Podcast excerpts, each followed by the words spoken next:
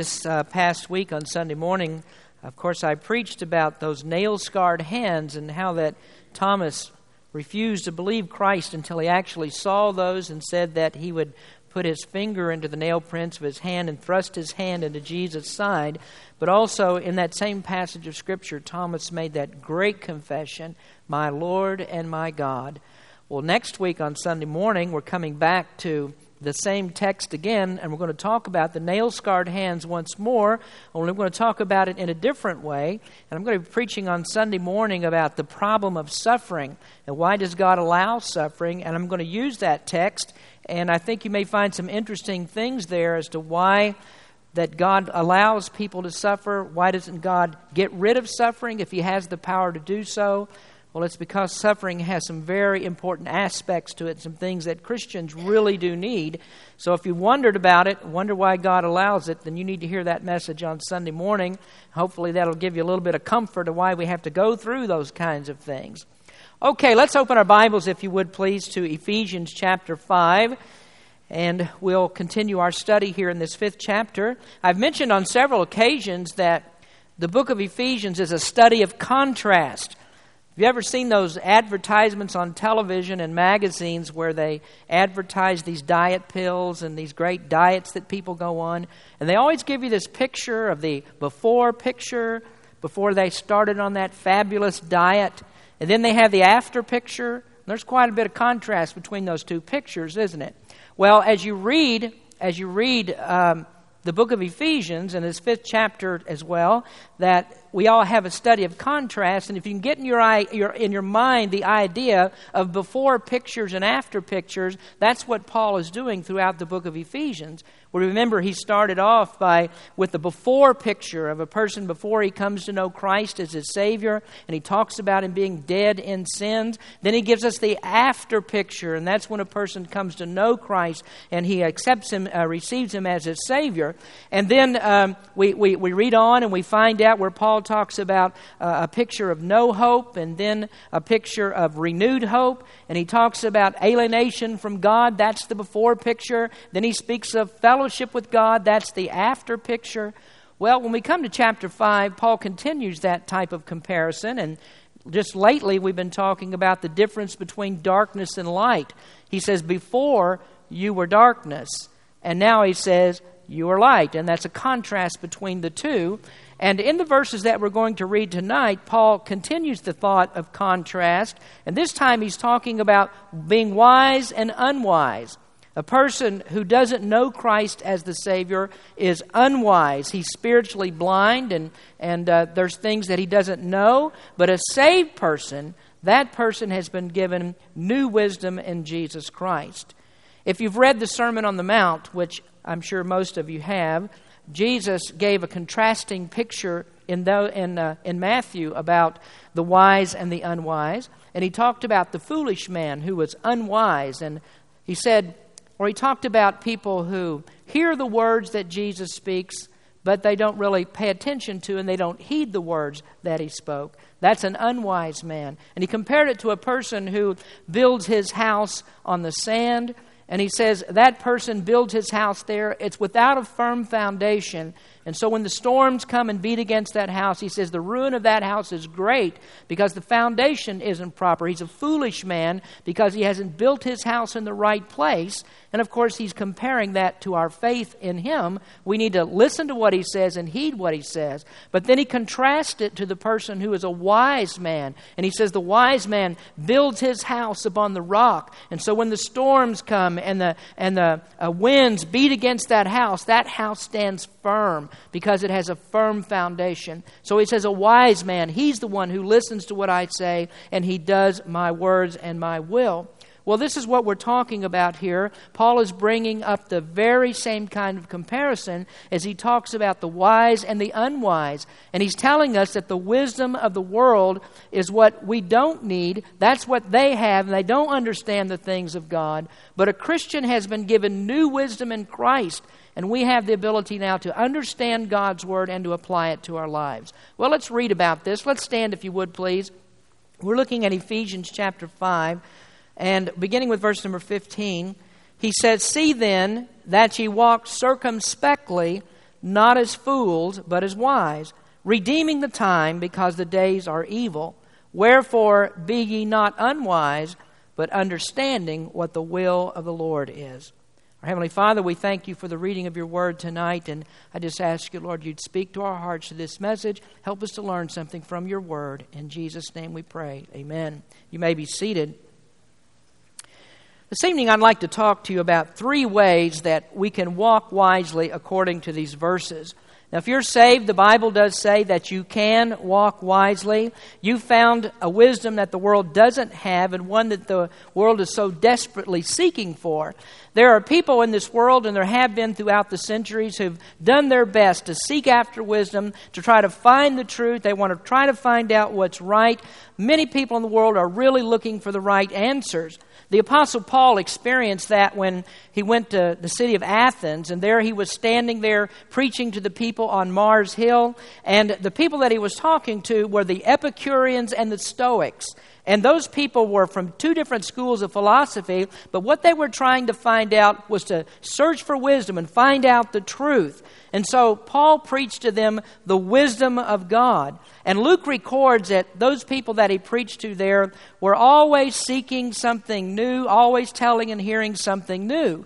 In 1 Corinthians, Paul talked about how the Greeks sought after wisdom. He said the Jews require a sign, and even though the Greeks did seek after wisdom, the Jews required their sign, they never really found out what they were looking for. But the Bible teaches that as Christians, we've found it. We have it. We have the wisdom of the Spirit. And so he's telling us here that now that we have that wisdom, we need to walk in that wisdom, we need to cultivate it, and we need to show it to those that are around us. Now, I'd like for us to notice some things about walking wisely tonight. The first thing that we need to do, if we're going to walk wisely, or you need to do, we all need to do, is to analyze your walk. You need to analyze your walk. The first thing that you have to do is just analyze and see if, in fact, you are walking wisely. Now, Paul says here in verse number 15, See then that ye walk circumspectly. And circumspectly means to be walk to walk carefully and to walk diligently. It means to walk accurately. Remember, a few years ago, I was teaching on this verse, and I used, a, used an illustration about a soldier. A soldier has to walk circumspectly. He has to look to every side. He has to look around him because he knows there's danger out there. He has to be very careful about where he walks. So he looks side to side as he goes along because he knows the enemy is there. He doesn't want to be surprised and he doesn't want to be attacked unawares. When we get into chapter 6 here in Ephesians, we're going to be talking about Christian warfare. And if the Bible tells us that Satan walks about as a roaring lion, seeking whom he may devour, then you need to be sure that Christian people, we've also got to be looking around because the devil's out there. He is that roaring lion, and we need to expect that he's going to attack us. Well, we need to analyze our walk. Well, how do we do that? Well, first of all, consider the principles that guide your walk. A person who walks circumspectly is always aware of the rules by which we live. And the rule book, or the guidebook, of course, is the Bible. Everything that we need to know about our relationship with God, we can find in God's rule book, the Bible. A couple of years ago, uh, when Nathan first got out of high school, he was considering joining the Navy. Our son in law Jason is in the Navy, and so he gave uh, Nathan this book called The Blue Jackets Manual. Steve, you know what the Blue Jackets manual is? Of course you do.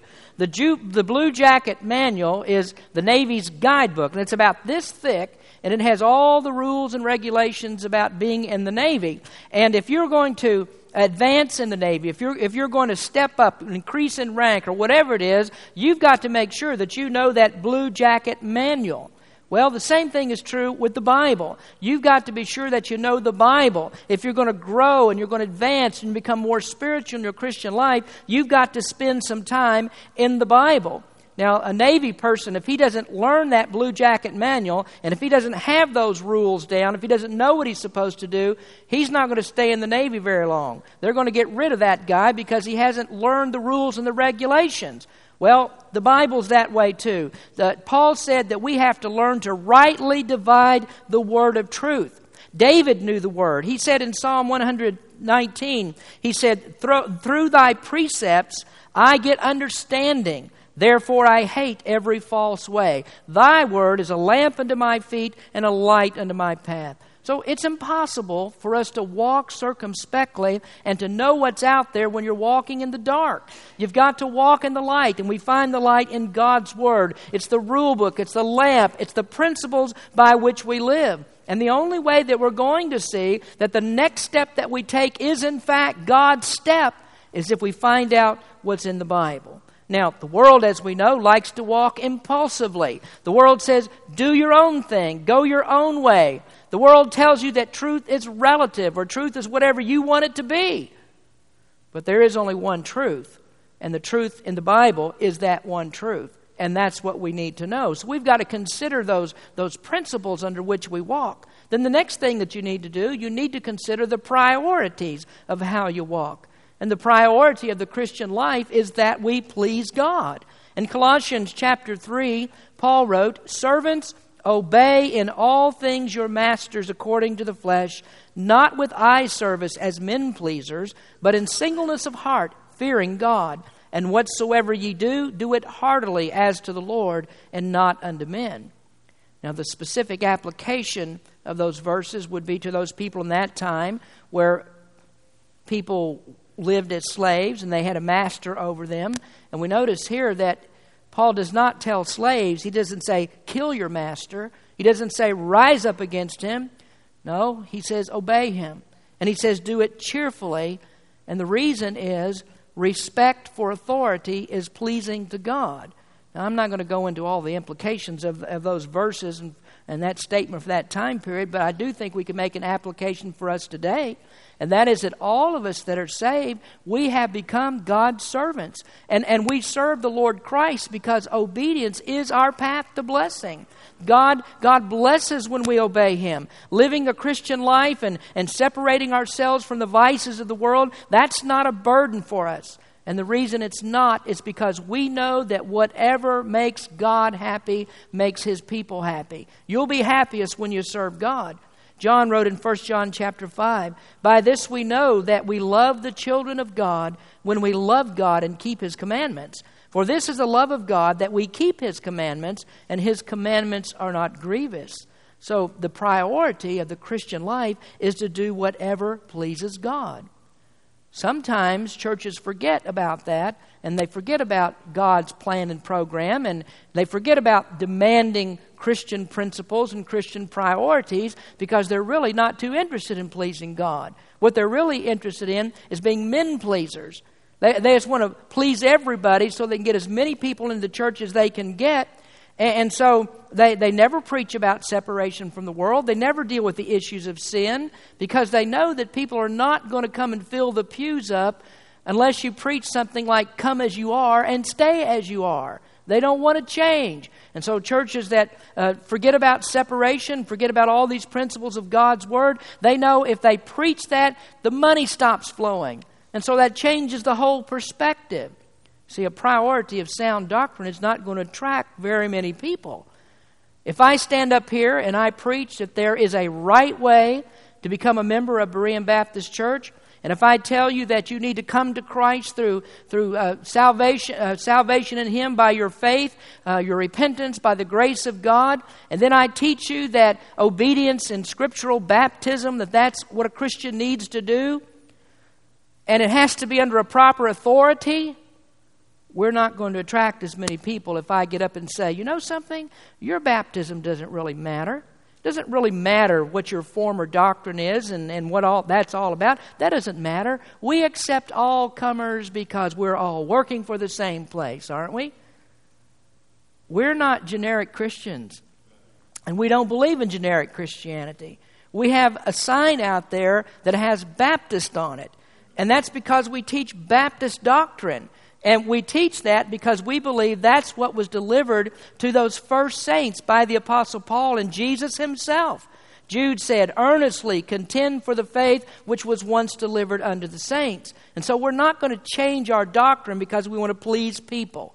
This is what we're trying to do at Berean Baptist Church. We're not going to substitute what people like to hear in order that we can please them. Our priority is to be a God pleaser.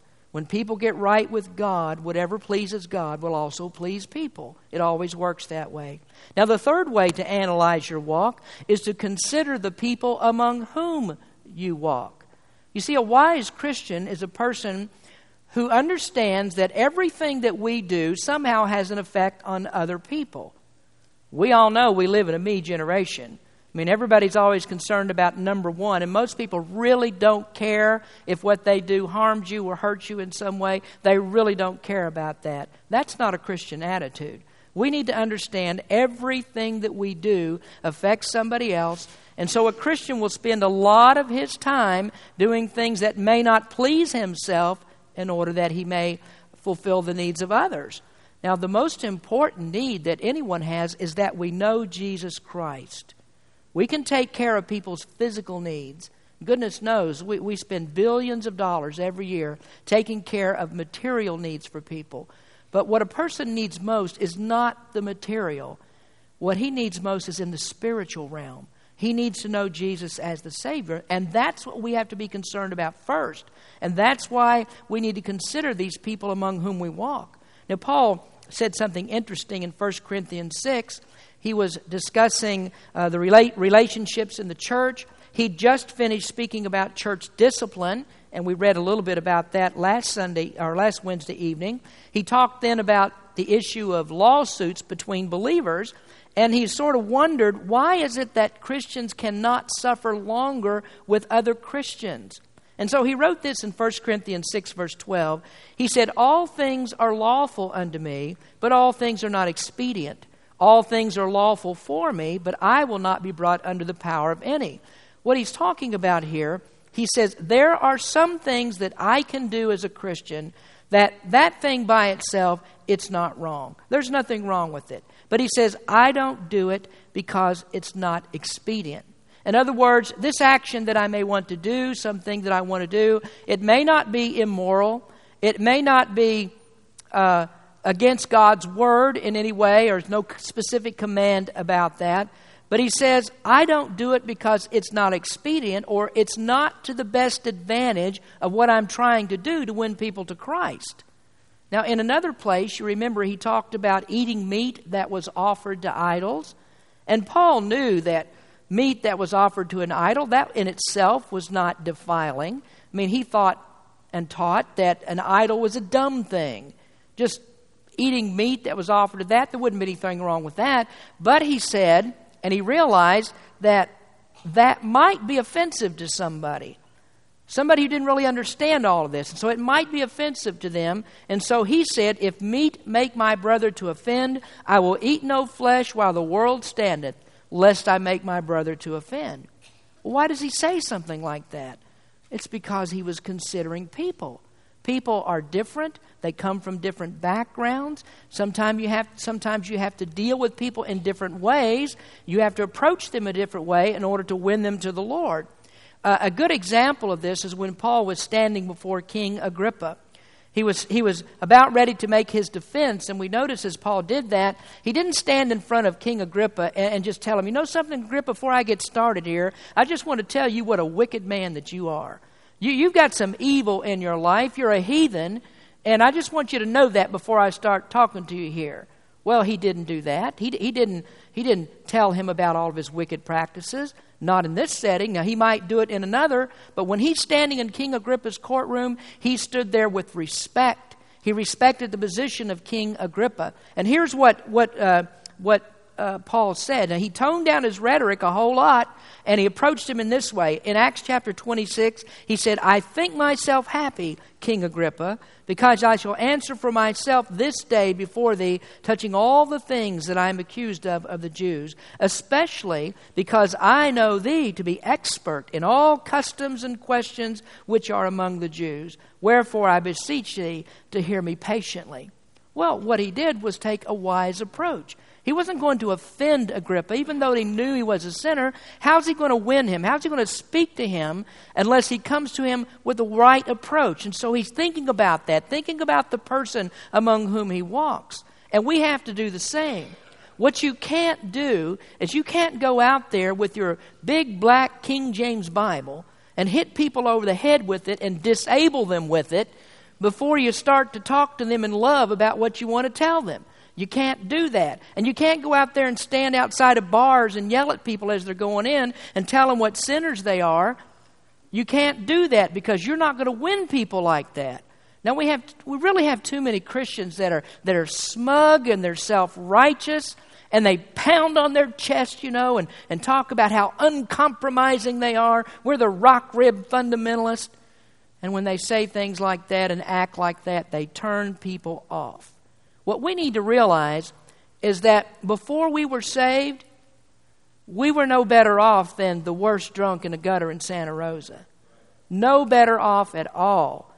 Don't come off with that holier than thou attitude with people. Here's what the gospel is the gospel is just like one beggar giving another beggar bread. That's what we were. We were beggars. And when we give the gospel to somebody else, we're just giving bread to other beggars. So the wisdom of God says you need to analyze yourself, you need to see where you came from, and then you need to learn to apply the right tact when dealing with people.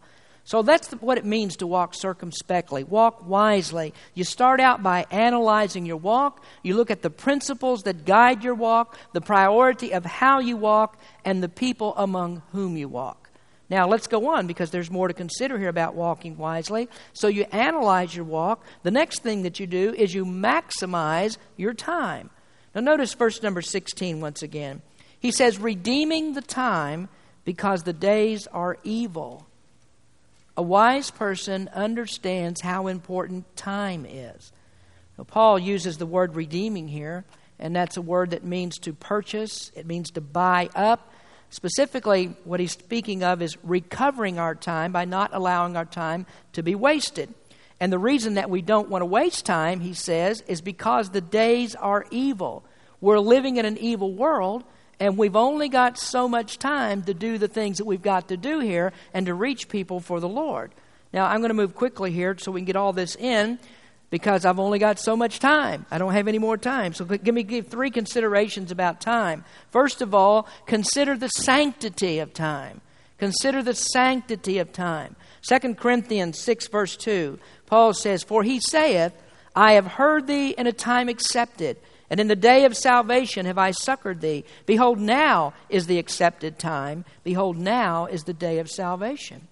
Now, perhaps you'd never thought about this, but time is linked to the death, burial, and resurrection of Christ. Time is sanctified. Remember what that means? Sanctified means set apart, it means to consecrate or to make holy. So, time is sanctified in the sense that this moment, this time, is to be used to receive Jesus Christ. Every time that the gospel message is presented to someone, there is an important meeting point. A very important meeting point. Two eternities meet every time a gospel presentation is made. First of all, there's the eternity of the past. And that's where a person, if he doesn't come to the Lord Jesus Christ, that he will spend eternity in a place called hell. And then there's the eternity of the future that meets there, and that's to believe in Jesus Christ, receive Him as your personal Savior, and then spend eternity in heaven with Jesus. Two very important meeting points every time the gospel of Jesus Christ is given. Jesus came down to a particular sacred time when He died on the cross. He was reserved for that time. And you remember, after he'd done all that he was supposed to do, when he had completed all the work that the Father gave him to do, then Jesus said, It is finished. And at that moment, two eternities met. And without that one sacred moment, there's no hope for anybody who's in this room tonight or anybody in the world. Time is sacred, it's sanctified. So every time we give people the gospel, that's a reminder that we that the person is to receive Christ right now because now is the accepted time. And so the apostle links time to the time that Jesus died. Now, the next thing that we need to consider is the brevity of time. Last month, my wife and I were on vacation in Kentucky, and we went there for my mom's 80th birthday. We had a large gathering, and we got all of the family together. And when you get your family together like that for that kind of an occasion, you can't help but think what happened to the time? Things have really changed. I mean, now I, I'm all grown up. I've gotten old myself. No amens there. I've gotten old myself. My, my mother is 80 years old. My children are all grown up. I've got a grandchild. And you just look at it and you wonder, what happened to the time? Where is time gone? It goes by so quickly. Well, we're put into the world for just a short time. It's brief, then it's over. And time is never recovered. You never get time back. Once it's gone, that time is gone. And so if you waste time, you just need to remember that you'll never do all the things that you should have done. A wise person is one who considers the evil that's in this world, and instead of spending his time in all these frivolous activities, he dedicates his time to doing God's work. Now, sadly, there are many Christians that they're so worried about making money and all the things that go on in the world that they never reserve time for God. And I would dare say that any of us here tonight, if we, if we were to balance, try to balance out the time that we spend for God and the time that we spend on ourselves, we would find that our scales are woefully unbalanced. We don't spend enough time for God. And so, what we do, we're foolish, really, and this is what Paul is talking about fool, wise people and foolish people. We're foolish when we continue to pursue all these things of the world and try to lay up these treasures right here on earth, where the Bible says those things will corrupt, people will steal them, they'll pass away, they don't last. That's where we spend our time and energy instead of working for the Lord and gaining all those treasures that'll be laid up in heaven where they'll never pass away. So a foolish person spends his time in the world, but a wise person spends time for God. How brief is time? Well, these are some words that are inscribed in a cathedral in England that said, When, a, when as a child I laughed and wept, time crept. When as a youth I dreamt and talked, time walked. When I became a full grown man, time ran. When older still I daily grew, time flew. Soon I shall find on traveling on time gone. And there are many, many people who come down to the end of their lives, and you know what they request? Just a little bit more time. Give me more time. But you can't recover time. When time's gone, it's all over, and we need to consider how brief that it is. Then, next, a wise person will consider the urgency of time. And, and this is just as simple as this we don't know how much time we have. Time is urgent. Jesus said in Mark 13, Verily I say unto you that this generation shall not pass till all these things be done. Heaven and earth shall pass away, but my word shall not pass away. But of that day and that hour knoweth no man, no not the angels which are in heaven, neither the Son, but the Father. Take ye heed, watch and pray, for you know not when the time is. Do you know Jesus is speaking those words to Peter, James, John, and Andrew. And those men were believers in him, they were followers. And he told them, You don't know when I'm coming back. And so you need to be prepared. You need to spend your time wisely. You need to spend your time doing what I tell you to do because you have no idea when I'm coming back. Now, that's very important for us as well because what God has done for us, He's given us the wisdom to know to look for the second coming of Christ. People who know Jesus look for that second coming. But what happens to the people of the world? I mean, are they regarding time and are they looking for that? Well, these people who don't know about Christ, they're doing something different. Listen to what Paul says in 1 Thessalonians chapter 5. But of the times and the seasons, brethren, ye have no need that I write unto you, for yourselves know perfectly that the day of the Lord so cometh as a thief in the night. For when they shall say peace and safety, then sudden destruction cometh upon them as travail upon a woman with child, and they shall not escape. We just don't know how much time that we have.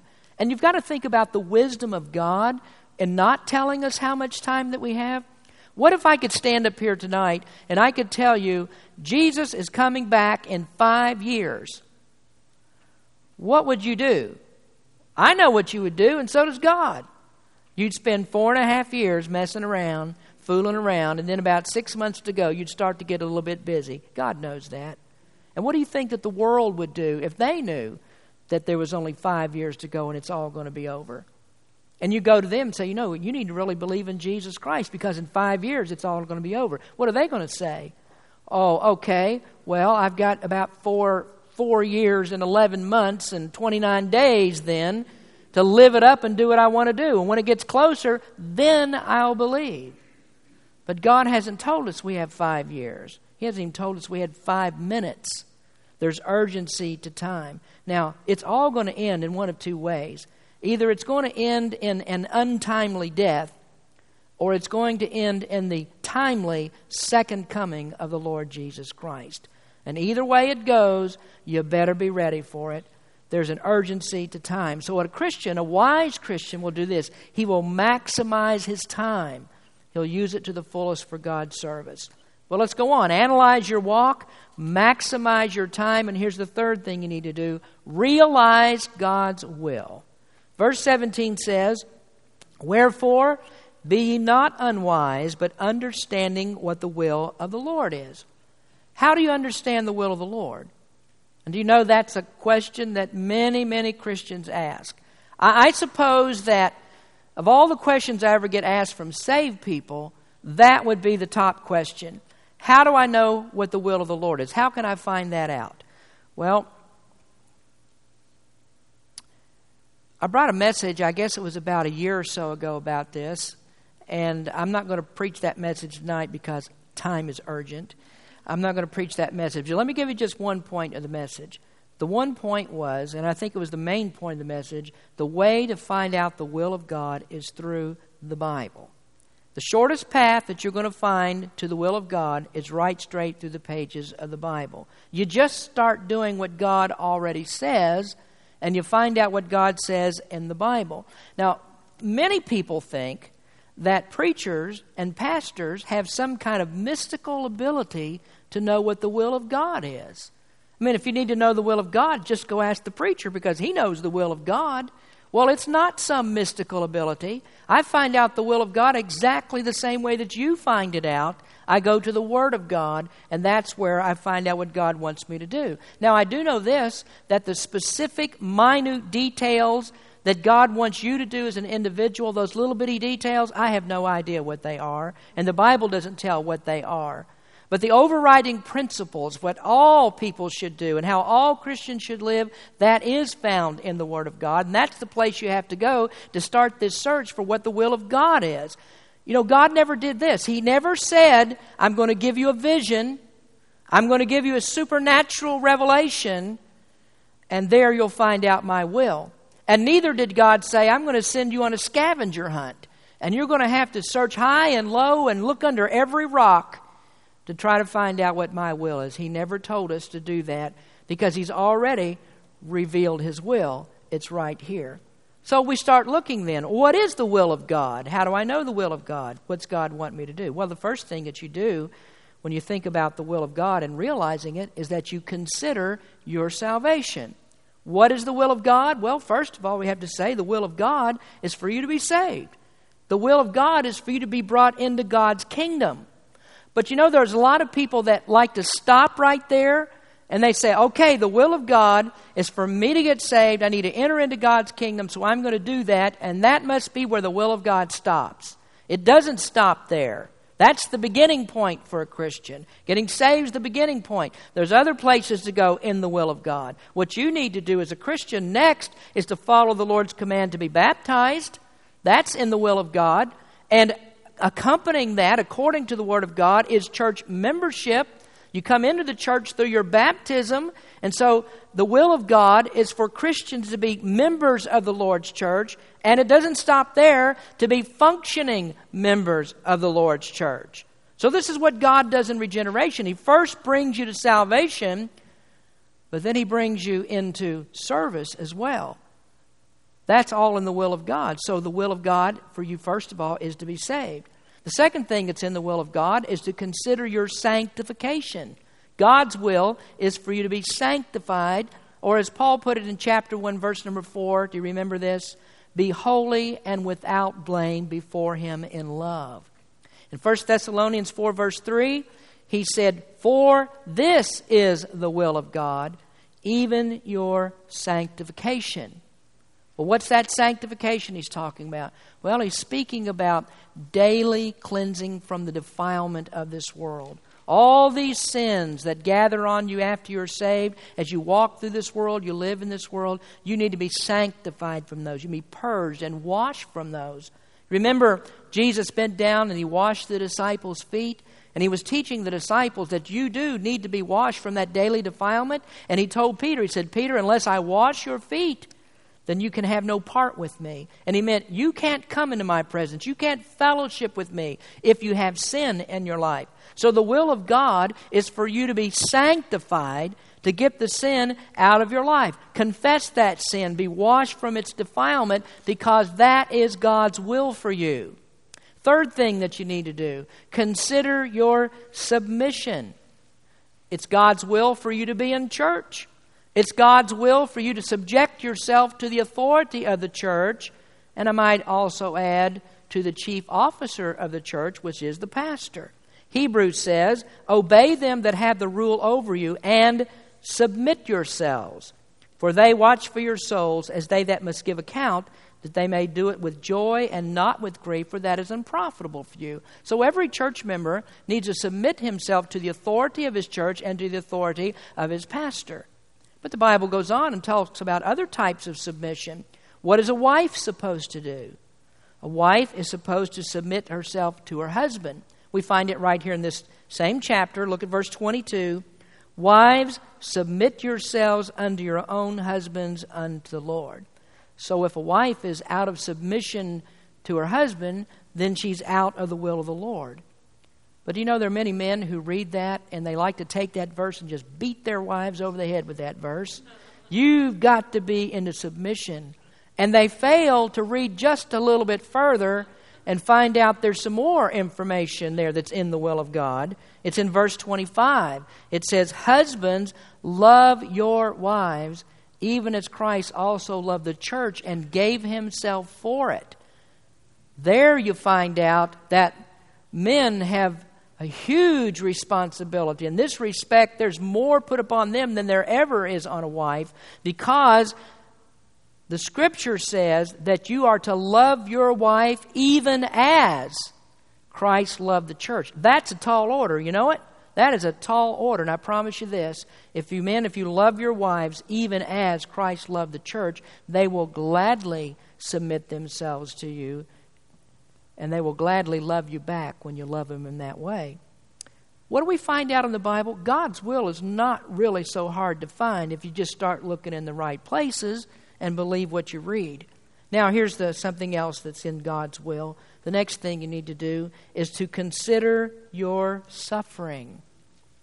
Don't ever worry about this that when you're trying to do things right, when you're trying to live for the Lord, and you're trying to do God's will, that you end up suffering and you have problems in your life. You know why? Because the Bible says that is exactly what's going to happen. God's even designed it that way. 2 Timothy 3, verse 12 Yea, and all that will live godly in Christ Jesus shall suffer persecution. So God's designed it that way. I mean, when you're sailing along, nothing's going wrong, there's a wind at your back all the time, calm waters all around you that's when you better start worrying whether you're in the will of God. Because Christians are going to suffer in this life for standing for Jesus Christ. So you can expect that it will come. But here's the whole thing about it. If you're in the will of God, and we're going to come to some other verses here a little bit later when we start talking about being filled with the Spirit. But when you are filled with the Spirit and when you're in the will of God, suffering does not bother you. I mean, not in this sense. I mean, you can have joy through your suffering because you're in the will of God. Peter said, But and if ye suffer for righteousness' sake, happy are ye. You're not saddened by it. You look at it totally differently. Then he said in that same chapter, verse 17, 1 Peter 3 17, For it is better if the will of God be so that you suffer for well doing than for evil doing. So it's going to come. You can expect it. Jesus said, as I spoke on Sunday, I think I mentioned the verse again. In the world, you'll have tribulation. But then he said, Be of good cheer. I have overcome the world. So the message that we find in, in this passage for all believers, and in Ephesians 5.17 especially, is that God has given us wisdom to know His will. What we do is we look at all these little bits and pieces of information that we find in the Bible, and God shows us through the Holy Spirit what His will is, where He wants us to be, what He wants us to do. But on the other hand, you take a person who's lost, they don't have that wisdom. It hasn't been given to them. And so they read the Word of God and they have no idea what they're supposed to do. They can't sustain their life in that. It just won't work for them. Because the Bible says that the things of the Spirit of God or the things of God are spiritually discerned. So you have to be a Christian. You have to know Jesus first. And everybody in this room tonight, you have the ability to know the will of God and you have the ability to walk wisely. So it comes down to this then. If you walk circumspectly and if you walk wisely, then God's word says that you'll have everything that you desire. Now, there's a key to that, though. Everything that you desire will be everything that God desires for you. Psalm 37, verse 4 says, Delight thyself also in the Lord, and he shall give thee the desires of thine heart. And what this does, this whole thing pulls you into line where you're walking a parallel path with the Lord Jesus Christ. You're walking with him, and whatever he likes, you like. And what you like, he's pleased with and there's a oneness there. That's what it means to walk circumspectly and to walk wisely.